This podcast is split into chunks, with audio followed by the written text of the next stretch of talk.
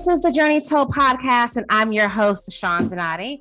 I believe life is about the journey, not the destination, to find the journey in every step of the road. The highs and lows, the twists and turns, the ups and downs. It's in that. It's in those moments that makes life so beautiful. Our guest today has a journey of his own. Shaun Draughn is a retired NFL back. He played college football at the University of North Carolina. He signed with the Washington Redskins as an undrafted free agent in 2011 in his seven year career, Shaun Draughn played for seven different teams and spent a preseason with two different others, which is a total of nine different teams.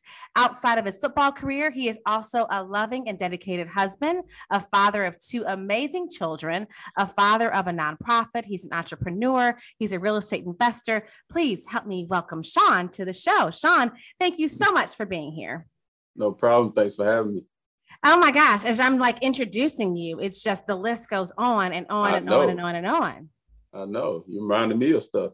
you know what? Isn't that crazy how life goes? Sometimes I feel like as you're pushing through life, you don't really realize all the things that you do and accomplish. That's right. No, you're right. You're 100 percent right. I mean, because you you can get tunnel vision on one thing, and then you, you know next thing you know, you look up and you've added another thing to your toolbox or your, your, your I don't know the word, but stuff just keeps adding on as you go. I want to start off with talking about um, about that, about the things that have added on over your career. But starting with NFL, what was it like um, for you when you shifted from going from retired, you know, NFL player, knowing that you're going to have to retire. What was the mindset like for you during that time period? And how did you um, make sure or ensure you weren't in a funk? And if you were in a funk, how did you get out of it? That's a tough question. Um, so in transition, you mean, right? Yes. Yeah. So that was that that was a tough time for me.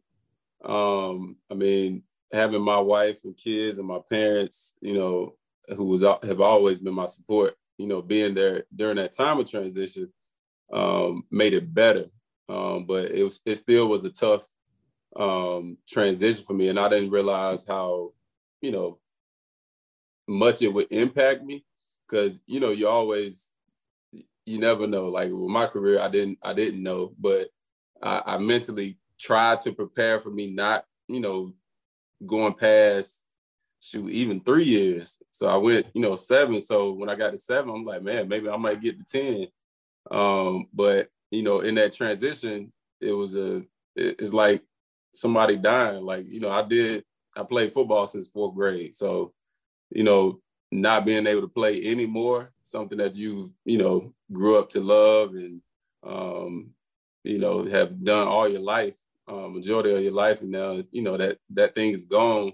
It's a I don't know, separation anxiety, a little little depressed moments, um, and just a, a feeling of like you don't know what's next and you don't know how to fill your time because shoot, even that, you know, your time has been filled with schedules and you be here at this time, you do this at that time, and now it's up to you. And you know, what what else can fuel you like the game is, you know, really a big question. And um, you know, that was that was my thing, but the transition was kind of kind of bumpy. I mean, I had some some moments um, here and there, but um, you know, I end up coming out of it um, with uh, you know with new things that I, I like to do. So you know, just change changing roles. I mean, I can go on and on about it, but I hope I answered. answered no, I, am glad you you're talking about it. I asked you that yeah. really because I mean, my my job i'm i'm a publicist and mm-hmm. i've watched you know i've been in the pr business for sports 13 years and i've watched players my clients you know every no matter if it's basketball baseball football it doesn't mm-hmm. matter the the industry i watch you all go through that uh, right. period. And it's mm-hmm. tough for me on the other end seeing it, trying to figure out how do I best facilitate, how do I best mm-hmm. assist, how do I best provide the support.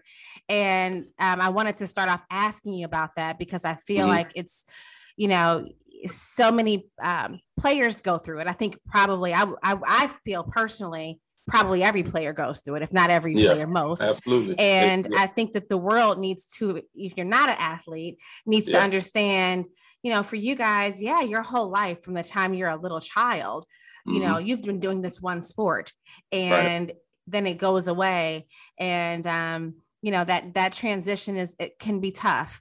Yeah. Um yeah.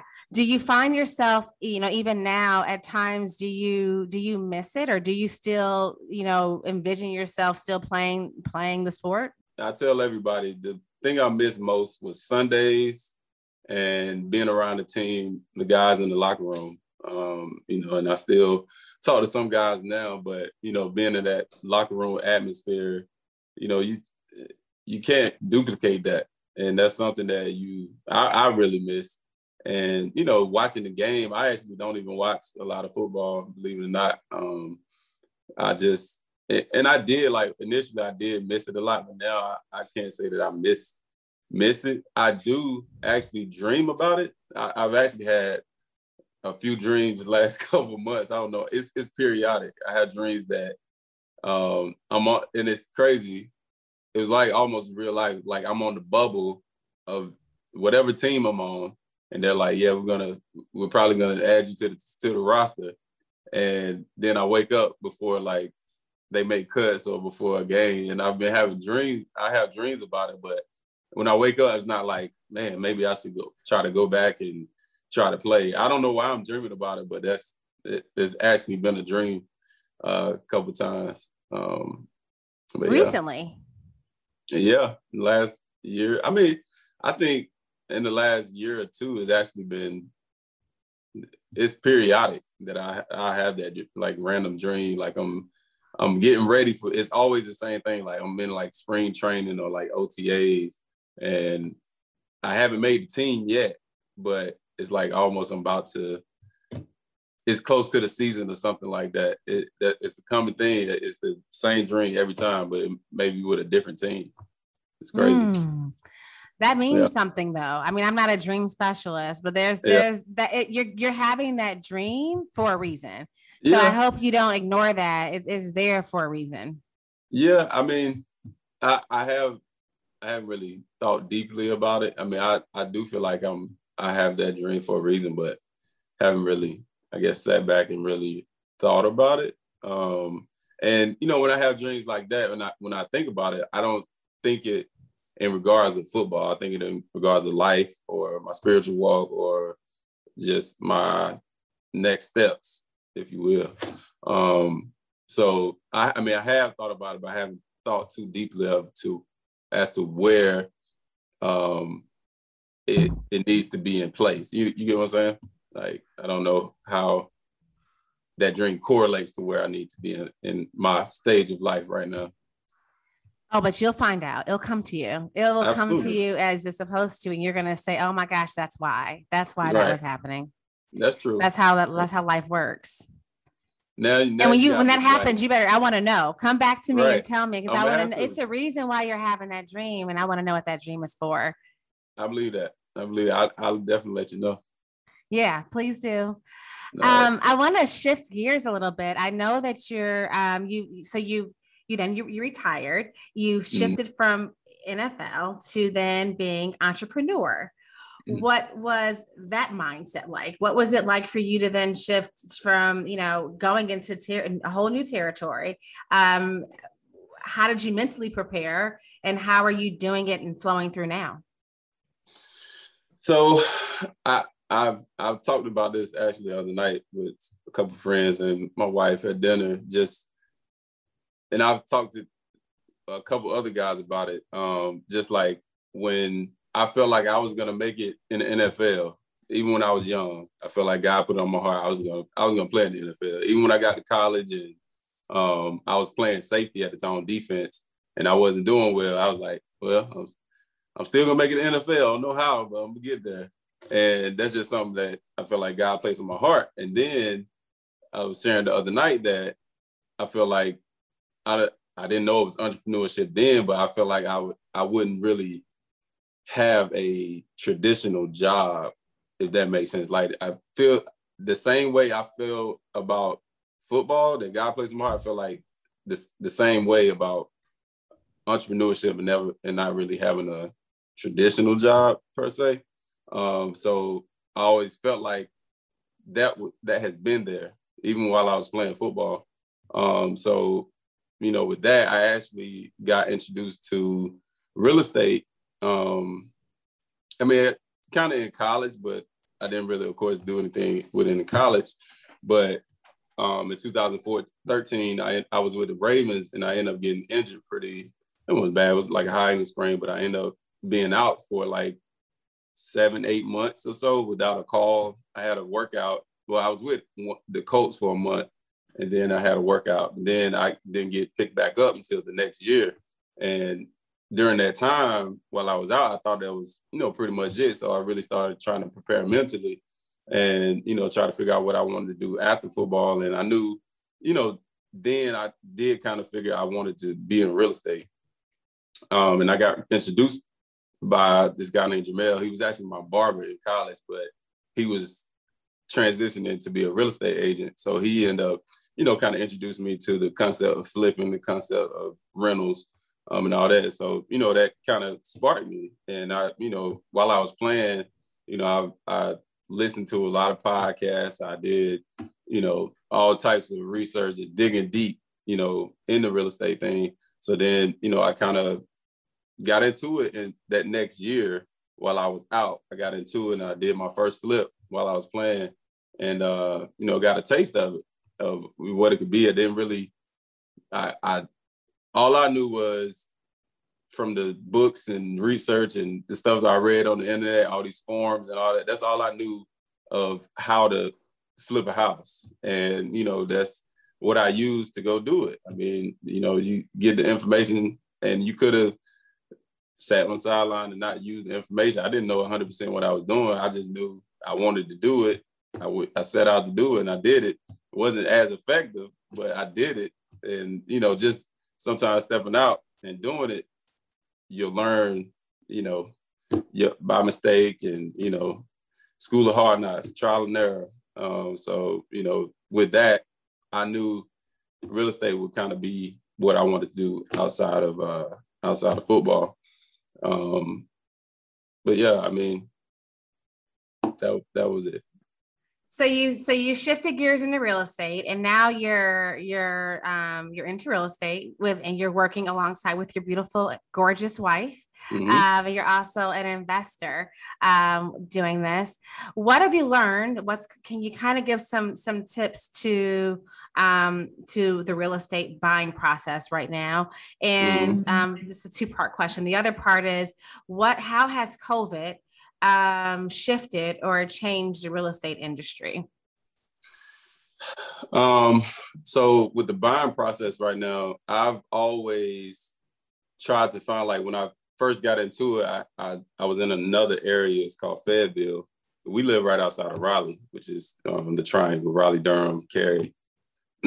and a lot of deals here were always like pretty high, like inflated with prices because there were developers doing, you know, tear downs and, and, you know, build building back the new construction. And I wasn't in that phase at that that point.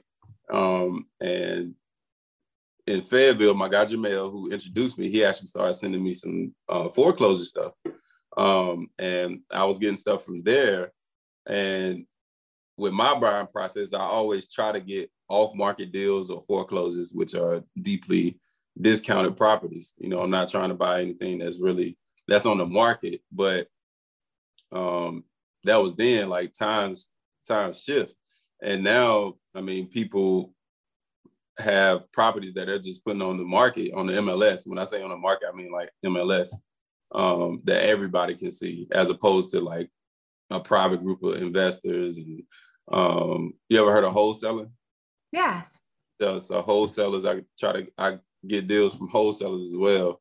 Um, just for the point where it's not on MLS, it's you know a little less visible to you know the regular person, and it won't be as much competition. Um, so you know, initially that was the like the way I bought, and now it's getting to where you know people are putting houses on the MLS now, and now they're being, you know, bid up crazy because now you're competing with homeowners who now have a shortage of in- inventory now. Now they're, you know, getting flips or houses that need a little work, but they don't mind putting the work in because there's no houses to buy right now.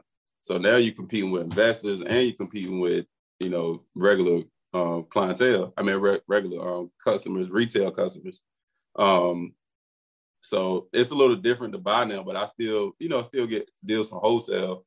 Um, and that's actually another part of the business that I kind of want to grow uh, with our stuff is doing wholesale deals. Uh, that way I don't have to, you know, flip everything that I come across. If I come across, you know, a bunch of deals, I can, you know, sell it to another investor. Now that I don't know whether COVID had anything to do with it, but I do think it did. I mean, now you got the interest rates drop. A lot of people are buying now. The inventory is low. So co- I think COVID has something to do with that. And now that the inventory is low, it's good. It's good on the end, but on the front end, it's you're having to buy a lot higher than you want to. But in the end, you're getting properties bid over. Like I a property we recently sold, um, it sold for twenty five thousand dollars over asking, and you know that that stuff really just started happening maybe like February or March, where that I mean people are coming in and bidding crazy amounts over.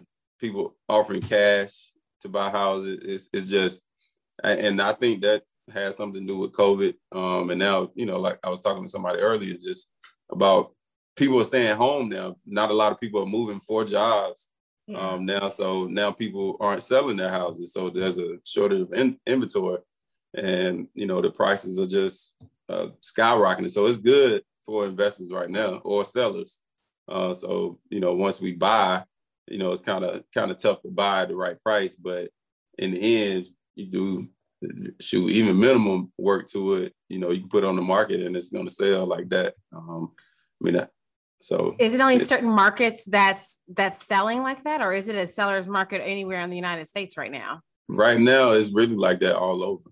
Wow. I mean, it, it's hot right now, and it's been hot in Raleigh, Durham. I mean, even during um, COVID last year, I mean, my, my wife has done very well. Um, I mean, just the interest rates got low, so a lot of people were buying, a lot of people refinancing, and um, but yeah, here, I mean, it's I know it's how I know in Charlotte. I got a couple friends in Charlotte. Um, they say it's the same thing there. Um, I think even in California is like that. So I think it's all over, all over the board.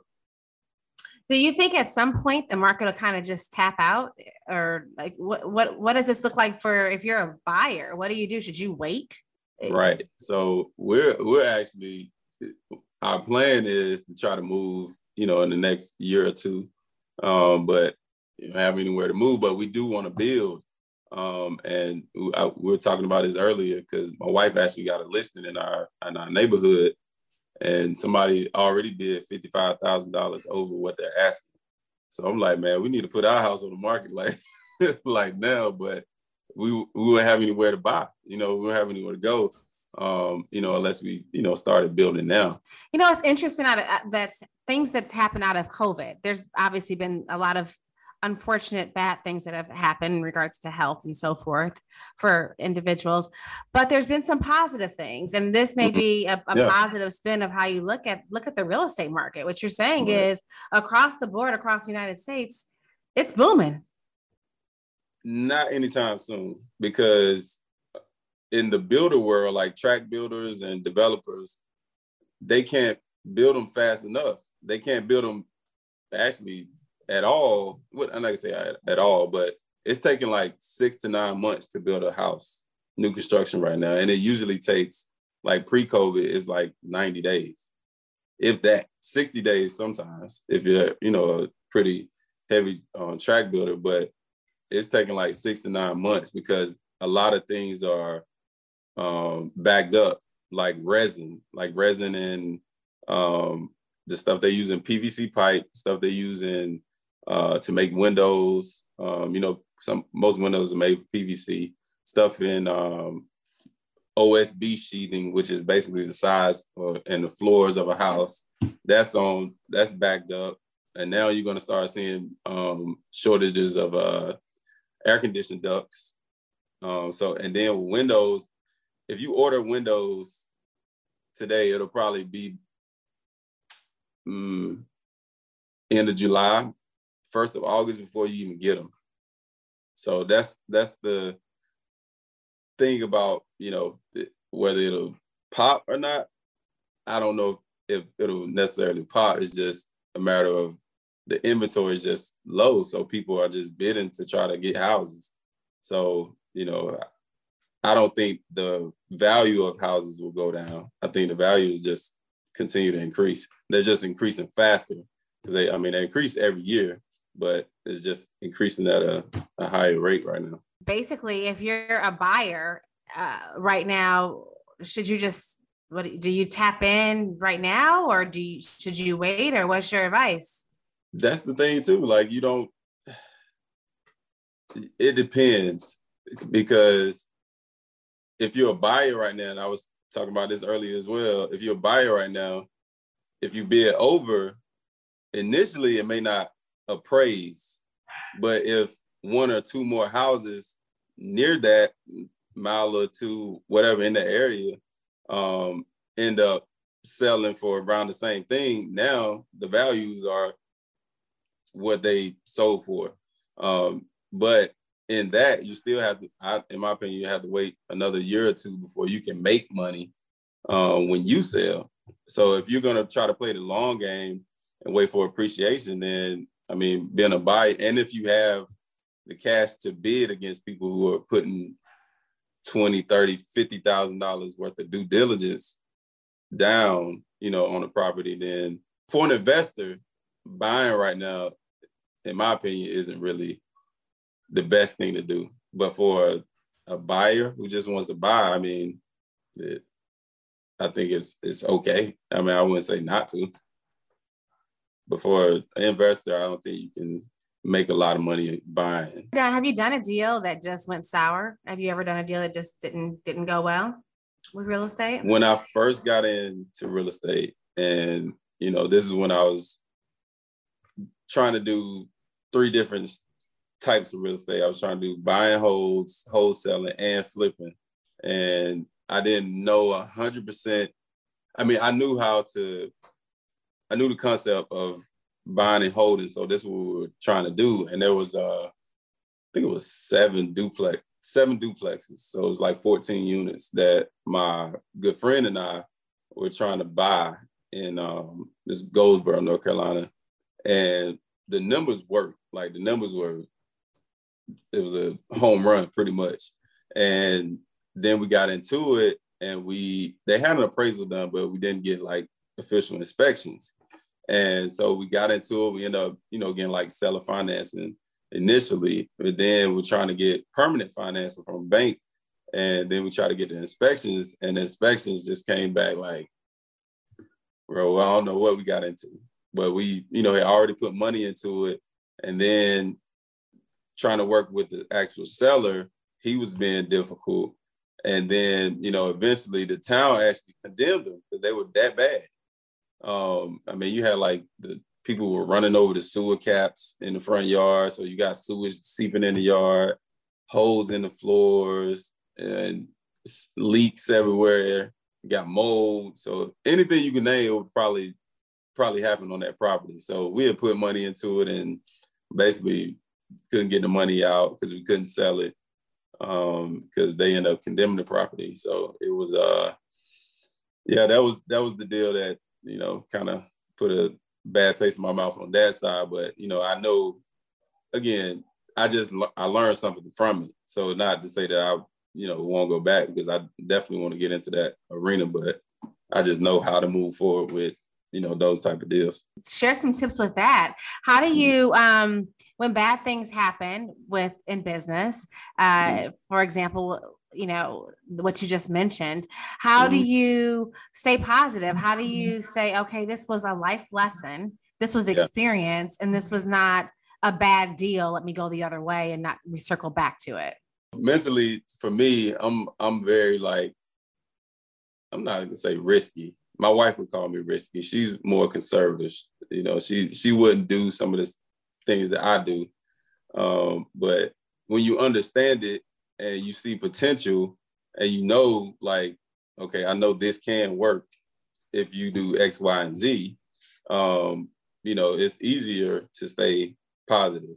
Um, and that i think that again it comes with learning making mistakes and you know really educating yourself on the subject. Um, and I, I just know the power of real estate and i know what i know. So if i go you know keep pushing forward i know the things that I want to happen will happen. So it's easier for me to stay positive in those situations. And also don't do a lot of that this now, but I was using my own money back then. Um, but now, again, this is something I picked up along the way. And I knew then, but I didn't want to use other people's money. I, I knew about hard money, private lenders, and you know those type of things. Um, but I wanted to go out and venture out and say I did it with my own money. I wasn't scared. I jumped out and I made money um, by doing so. But then on this that deal, like we were just talking about, I lost my money. So you know, it wasn't. It was stressful that I lost the money, but it wasn't anybody else's money. So I, you know, I didn't get a bad reputation for losing somebody else's money. Um, so that was a positive, you know. Um, if you want to look at it that way, I did, you know. So that that's in my opinion, that's how I stay positive. Can you give some advice to someone who may be listening or watching? How do you use someone else's money? Someone who may be saying, Hey, I need to save for my down payment. I have to use my own money. And that's the way they've been taught to yeah. um, acquire property and real estate. Can you give advice and give some tips on how you get going and using someone else's money to get in the real estate game? Before, it was hard to get hard money. That's why they called it hard money. And it's and with hard money, it's not a traditional bank. It's like a bunch of uh, basically an investor has a pool of money for from private investors who are getting a return. So he's deploying their capital to investors to make a return. So say he's getting their money, um, he's paying them eight percent. He's going to charge me eleven percent and make his three.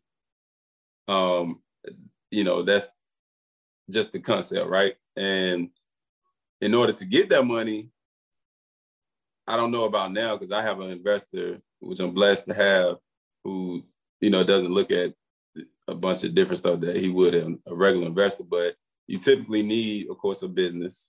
You need to have be incorporated somehow, um, because with that type of money, they can't lend to they can't lend personally. It has to be to a business. Um, and somewhat have experienced like one or two deals under your belt, they look at that. Um, and if you don't have the experience, you can partner with someone who does um, has the experience to in order to qualify to get the loans from a hard money or private um, private investor. Um, and then two, there are people like me and you who don't want to do real estate, but they believe in real estate and they um, they want to lend that money and make a return instead of putting it in the stock market or just a traditional 401k, which they can actually pull from that 401k to lend to you on a deal and you pay them a return. There's plenty of people that's like that. I have a um, a few people who are actually going to lend on my next deal who are doing that. They're um, borrowing from their 401k. They're giving me the money and then I'm paying them a return.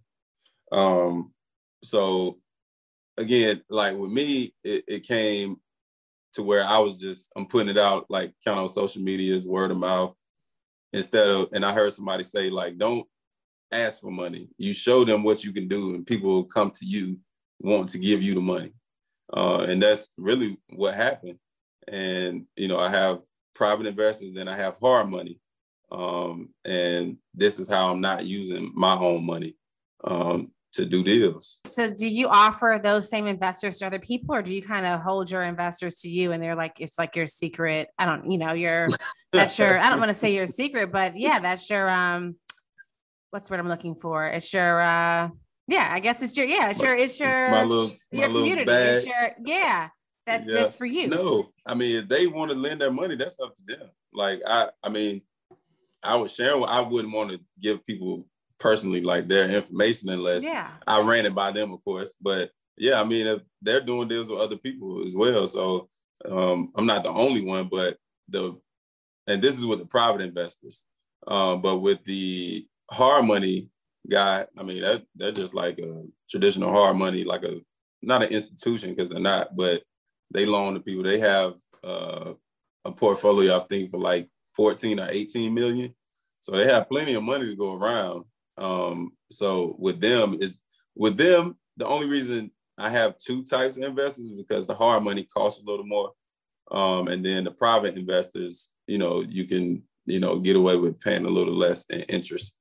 Um, but with hard money, and I don't know, if, you know, if you're familiar, but I explain like with hard money, if you get if you get a loan, you have to pay pay points, which is basically a percentage of the loan, the total loan. Then you have to pay the monthly interest um, of your total loan, um, and then you have to pay like every time you want to draw for your rehab funds, you have to pay a few hundred dollars for that.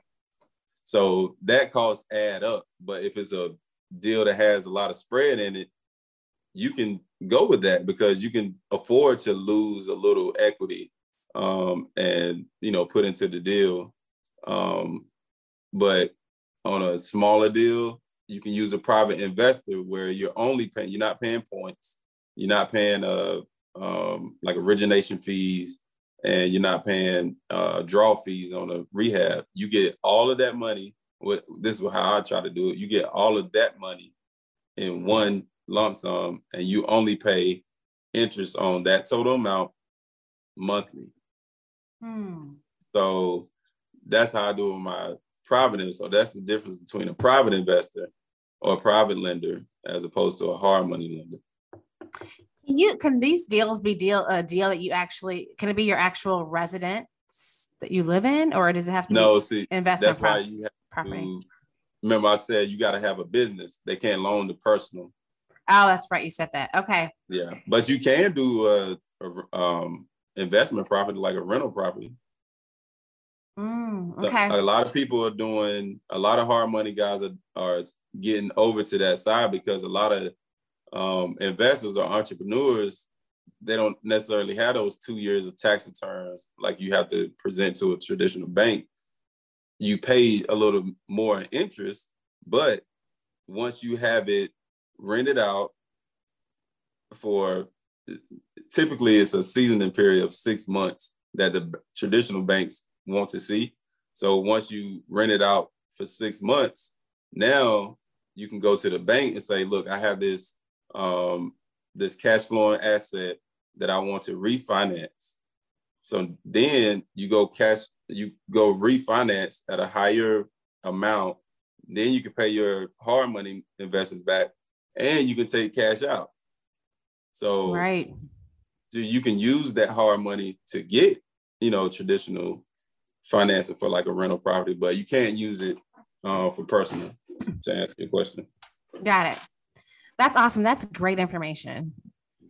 Do you are you do you offer that resource to clients? Is it what's an advantage of utilizing your business, your services for your real estate? so right now I'm actually not teaching it. Um, I mean, I've been thinking about it because a lot of people have been asking me, like, you know, how to get started. And I get a lot of people, you know, want to do lunch and dinner and talk about it. Um, but what I said that I may start doing is partnering with, partnering with people who want to get into it, and you know, I'll kind of walk them through everything that I do on the deal, but we share, I don't know, in the in the profit or whatever. Um, and that way I'm helping them out. I'm not wasting my time because Mhm. people say they want to do stuff all day, but when it gets in the thick of stuff, it's kind of like, Right. you know, and then you'll probably have to end up taking on the job anyway. So Right. um, if you're gonna be in it, you might as well, you know, get some of the, the equity or the profit that is gonna uh, happen. So I haven't gotten that far to where I'm like teaching it, but you know, it's something I'm passionate about and I I love to talk about it. But you know, at this point I haven't got to teaching it. And I do want to, you know, I, I did think about doing like some deals like that with people. I think you should. I think it's um if anything, if this is something if it's, you know, kind of ticking in your brain coming out of this yeah. podcast. Right. I think it could be a great resource for people um to utilize that. It could be a great service offering. Mm-hmm. Not That's not doing it for everybody, but for the right person. I think, you know, trusting right your gut. Yeah. Right. And following that gut intuition. And it could be another avenue, another revenue stream for you uh, that you're obviously, you know, vested in and you know what you're doing. Absolutely. Yep. I agree with that. I appreciate that. I know that you recently started a food cook-off challenge with other NFL players. How did that start? Um, who's been part of the challenge, and who's winning? And you know what have you know, the your NFL player friends, along with yourself, been cooking up? Um, so really, we didn't make it an official challenge, right? Okay. So I've always cooked, right? It's, it's kind of one of my other things that I like to do. But my wife recently got me a Traeger grill that I've been wanting for years. I just didn't want to spend the money on it. If, first of all, it was a smaller grill. They didn't they had they didn't even have the big one that I have now. So I didn't want to pay that amount of money for a small grill. Um, so if I was gonna get one, it was gonna be worth the money I spent. So we were in Costco the other day, and my wife got me a Traeger. So now I've been going crazy. Um, so the other night when I was posting about it, so my guy who was with college teammates, EJ Wilson, he he's been avid about it. Um, Eric Ebron, uh, Tre Boston, he, I think he was on it. My boy Kevin Reddick, um, who has a couple other guys that's been just they'll they'll put stuff on the grill, then they'll tag us like, where you at? You know, stuff like that. But uh, the other night, I, I was just supposed I ain't even tagged them. I, I don't think on the first one. On the second video, I, I just tagged them. And then Eric uh, was already, I guess he was cooking something up, so he added it. He uh, chimed in and tagged me. And then they didn't know I had something else cooking up. And then I told them I had to end the challenge. I was uh because I was smoking some short ribs. And then uh I ended up have, I was making some oysters too. So I oh, grilled wow. some oysters and I told him I had to shut the shut the challenge down and kill him with the oysters. so who's so who's winning? Who's the judge of this challenge amongst all of you guys? I, am judging myself. I'm, I'm, definitely winning at this point. I, I, broke out the oysters the other night. It was it was a dub automatically. I, I didn't get a response. I didn't get no uh, any pushback. So I, I say silence is a is a uh, a deafening yes that I won. So I'm, I'm crowning myself the champ right now until until further notice. Okay, I like the sound of that. So clearly you have a passion for cooking. What what's the end goal of this? Like what's the if you could kind of click your heels in a perfect world would you would it be a cooking show for you?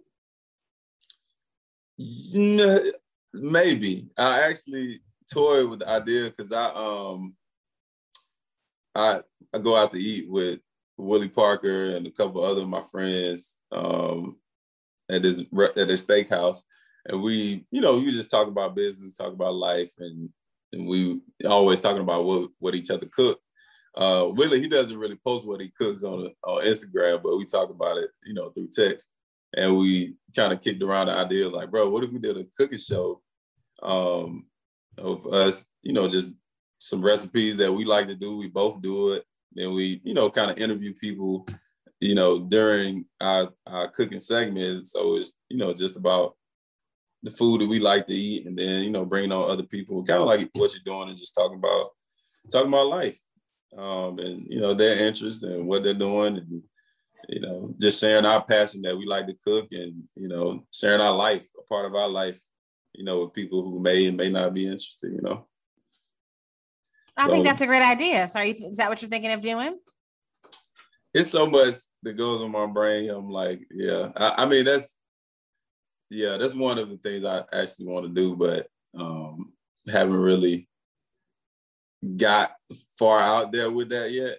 It's kind of just you know we're still talking about it, talking about it, but uh, and we we we actually reached out Willie's not his manager, but one of his good friends who you know, kind of take care of some business and stuff. Reached out to a guy about doing like a little mini series.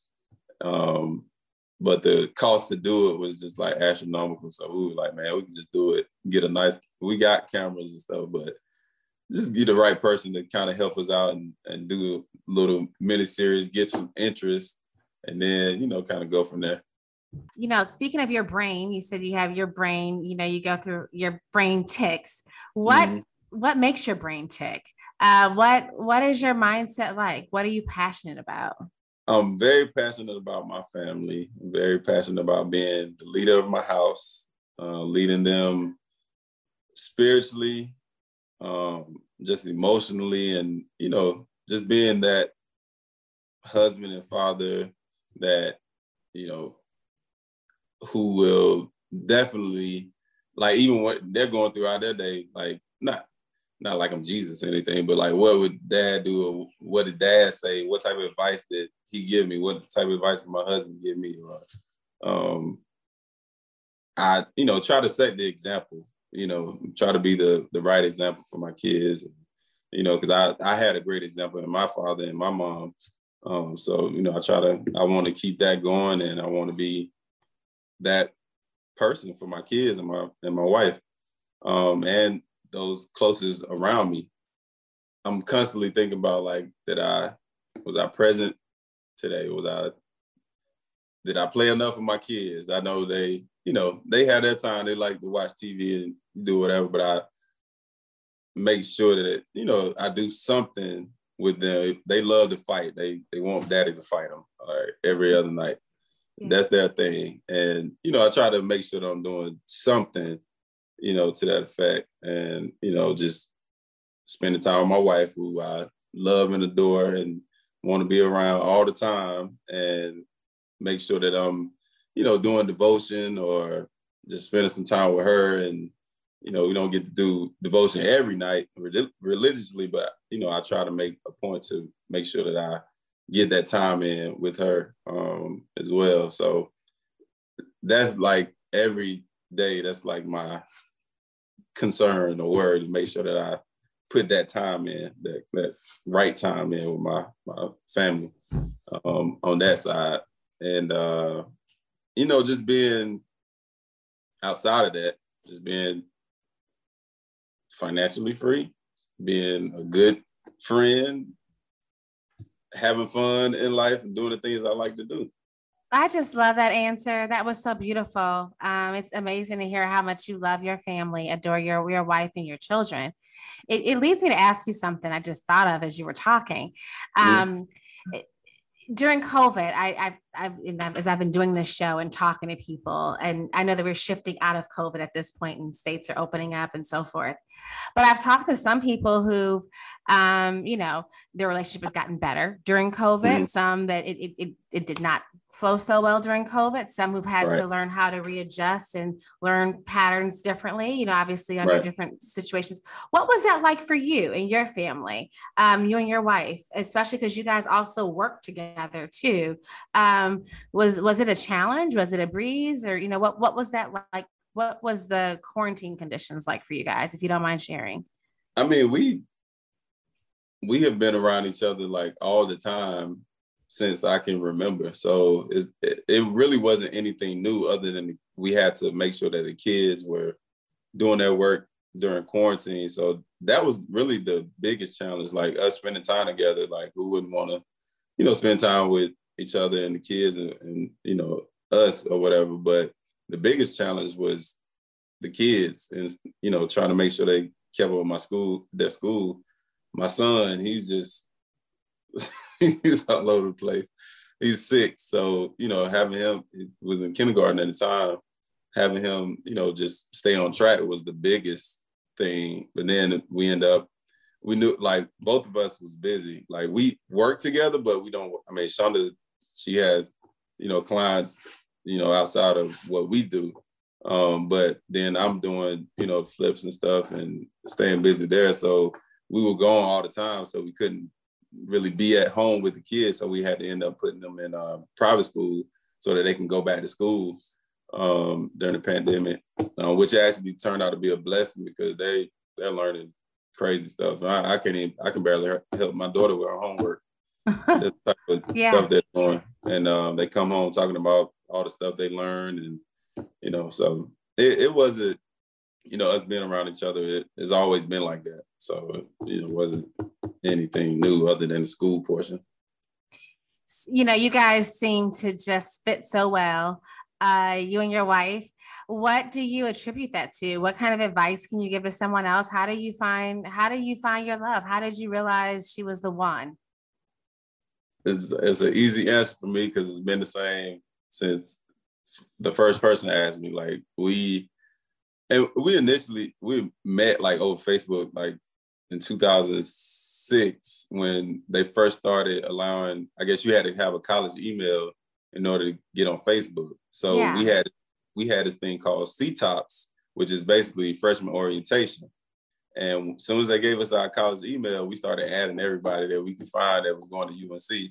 So we initially met there, but um, we and we didn't meet at orientation. We met at a party freshman year, like during the okay. I, don't, I don't know, it was early during the fall or the summer, but we ended up meeting, but we didn't start dating because she, she, had a boyfriend, I had a girlfriend, and we always uh, like towards the end of our college we would get with each other and pretty much talk about our relationship. And uh, then I end up um, we end up talking, um, and then we end up just hitting it off. We realize we liked each other uh, more than what we thought we would have, um, and then from there, I mean, I tell everybody the same. I knew she was the one because I never ever got tired of being around her at all. Like the first time I ever say that about anybody.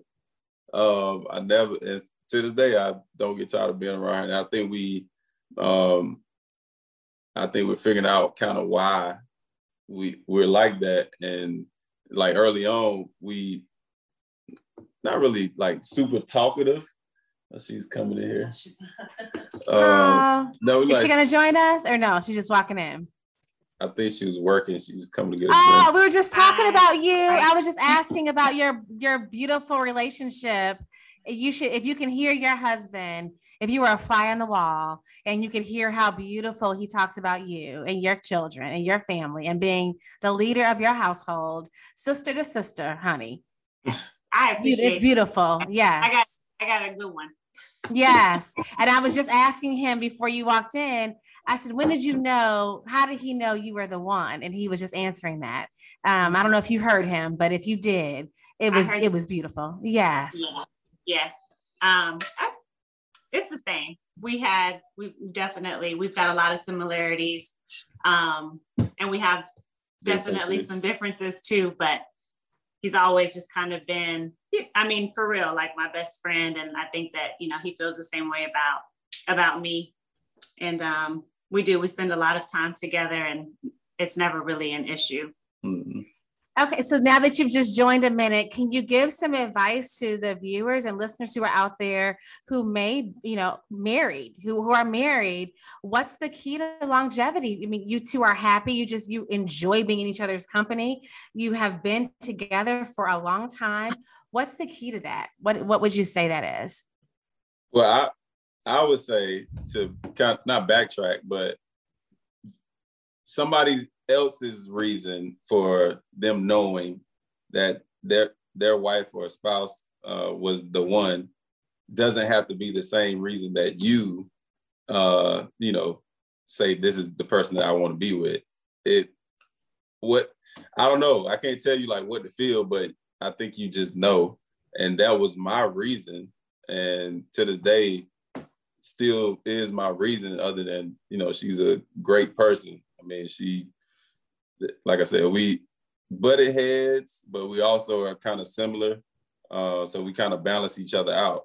Um, but the key to longevity, I would say, is just, you know, keep spending time. Uh, make sure that your time with your spouse is priority.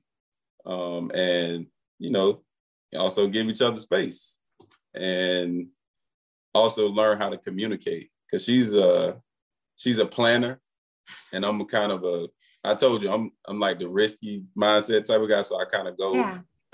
you know, as I I don't really talk a lot about what I want to do. I just do it.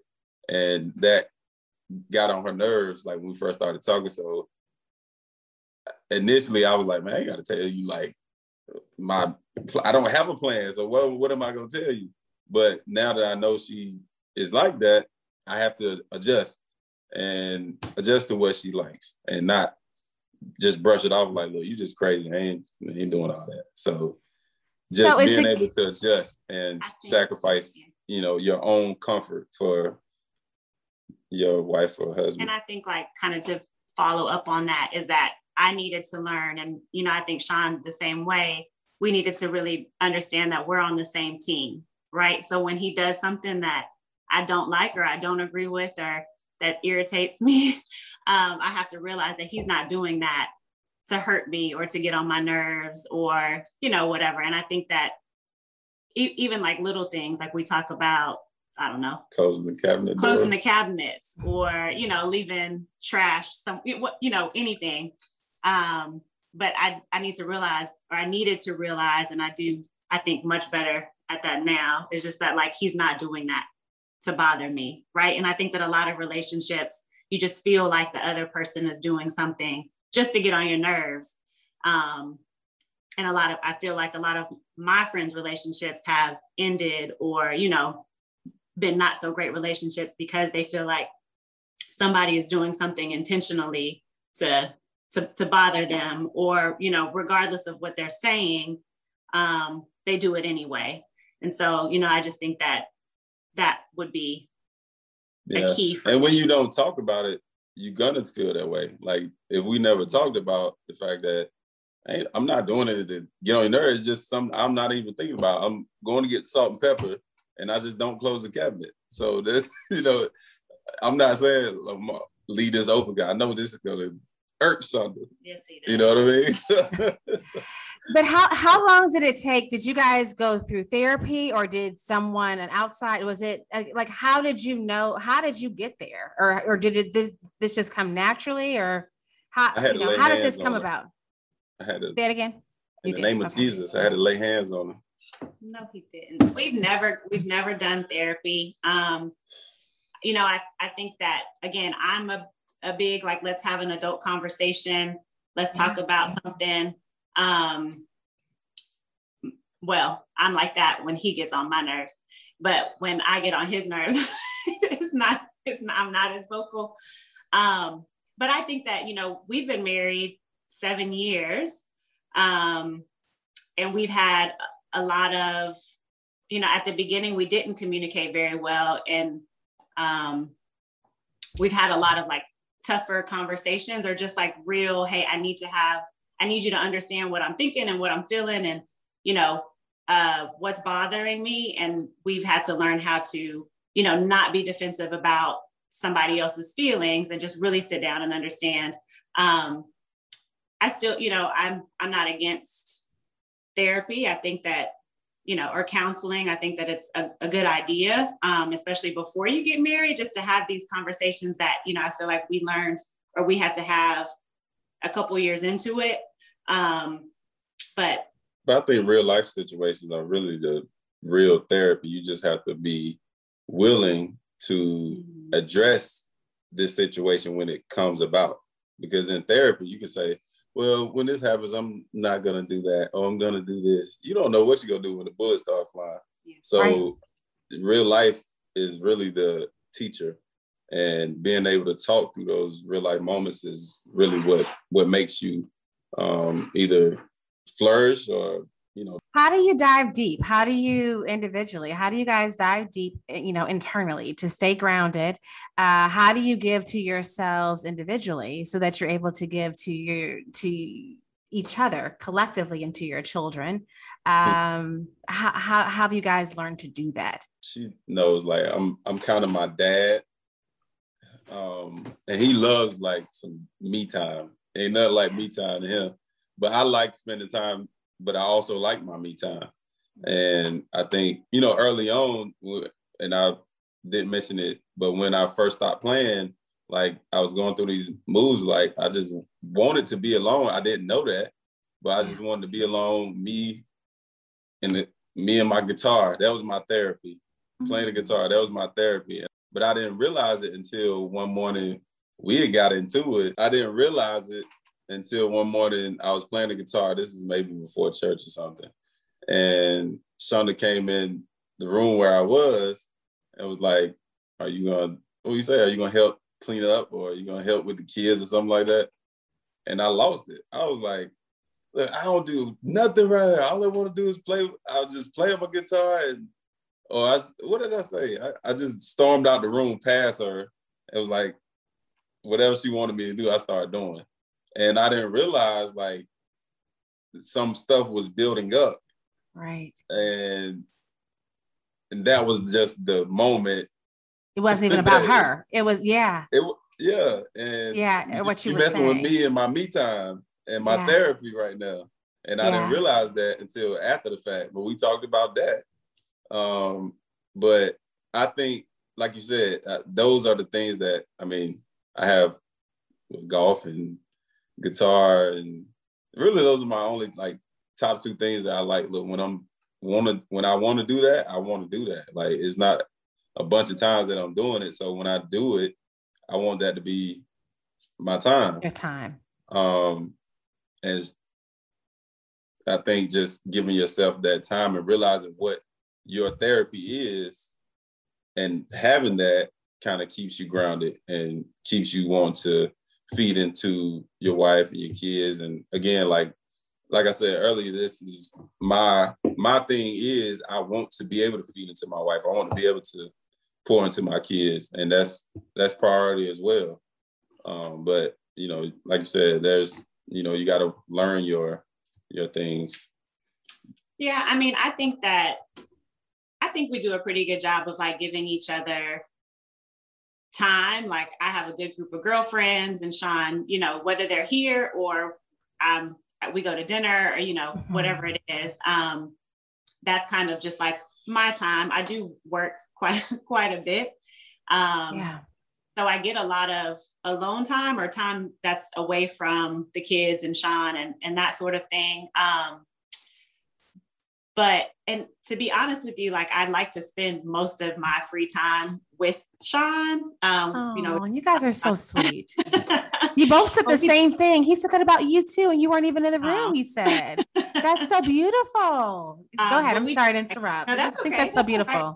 So we do a lot of like traveling. We make it, you know, we we are intentional about dating and our trips, and um, you know, just really kind of enjoying each other on vacation or whatever it is. So um, you yeah. know, we we, we do get our, our time apart or our time, you know, away, but ultimately I think that we really feed off of each, each other. other. And even if we're not like we can sit, we talk about this, like we can sit in a car from here to DC where my sister lives for four hours and not say a word and still just really enjoy the fact that we're together. Mm-hmm. Um, I know it sounds so corny. That's so beautiful. you know what? Because what it sounds like to me is you guys really what it, the basis of everything is your love, but uh, but honestly, your friendship. Mm. You yeah. guys really love each other. You love the being of each other. You yeah. love the friendship of each other. And I think if if you when you have that at the core, it doesn't matter what happens in the world because yeah. you love that person right. no matter what. Right. That's beautiful. And- and believe it or not, that was actually something that we thought not, was going to be a problem. Problem because we, mm. like you said, we rode. This was in college though. We rode all the way to the sister's house. We didn't really say a whole lot. I had this is back in the day. I had a, yeah. uh, little DVD player that flipped out, and we played Martin the whole way. Yeah. We watched Martin the whole way. We didn't really say a whole lot, but then we had to. Cause I'm like, does she really like me or she she decided she was thinking the same thing like like why don't we have anything why to, we talk about? to talk about? But then we realize like we spend a lot of time together. We, we are experiencing the same things at, at the same yeah. time. So we're not coming you know we're not coming together and then talking about our days um, but now that we do spend some more time you know apart and we're both working and we're both kind of out of the house and mm. the kids are getting older and doing things you know we're able to have more conversation and more things to just chat in general about um, so that's nice, but it's we still can very much just sit with each other and not have much, words to much say. to say. Long as long as uh, she touching me. Uh-huh. well, that's so beautiful. I would like to wrap up uh, this segment with um, with what I call tell and tell, which is a play on the word show and tell. What is something that you can tell us about yourselves that the world does not know? Um, it could be maybe your morning routine, maybe something, I don't know, you guys do as a family. I'm just throwing some things out there. Um, I would need you to tell me, but something you're, you're open to sharing uh, that you would like the world to know now.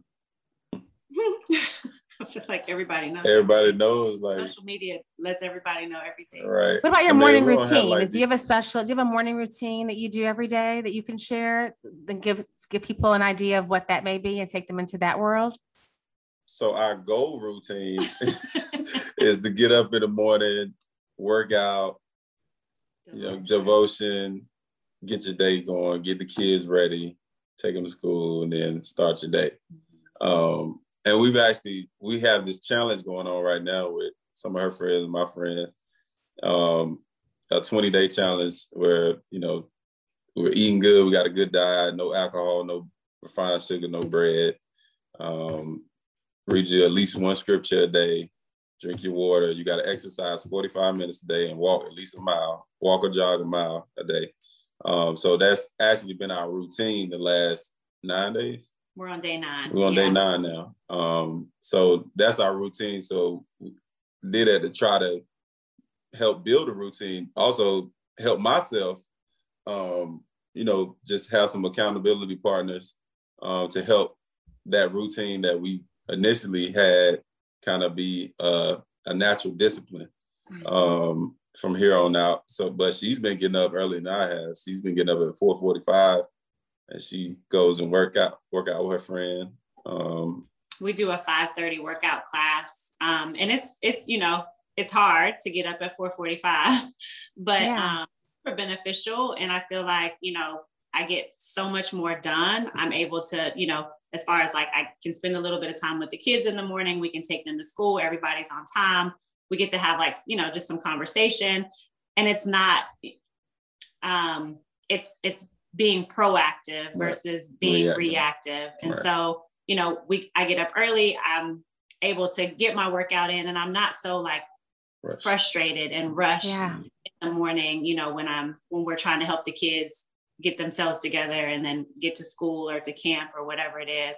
So um I'm a big I'm a big proponent proponent of 5 a.m. ACT words. um, of like the the, the early mornings. Um, that would kind of be, I guess, my yeah my secret to success. So working out, devotion, spending a little time before you get your day going, and then you get your day going. Well, that is wonderful. I mean, it sounds like you guys are just on the right track. You have accountability partners, you have a friend group going on. If someone is interested in joining you on your journey, being part of your business, wanting to just contact you, what is the best way for them to go about doing that? Uh, well, I am um, the Triangles Housewife on all social media media platforms. Um, so Instagram, Facebook.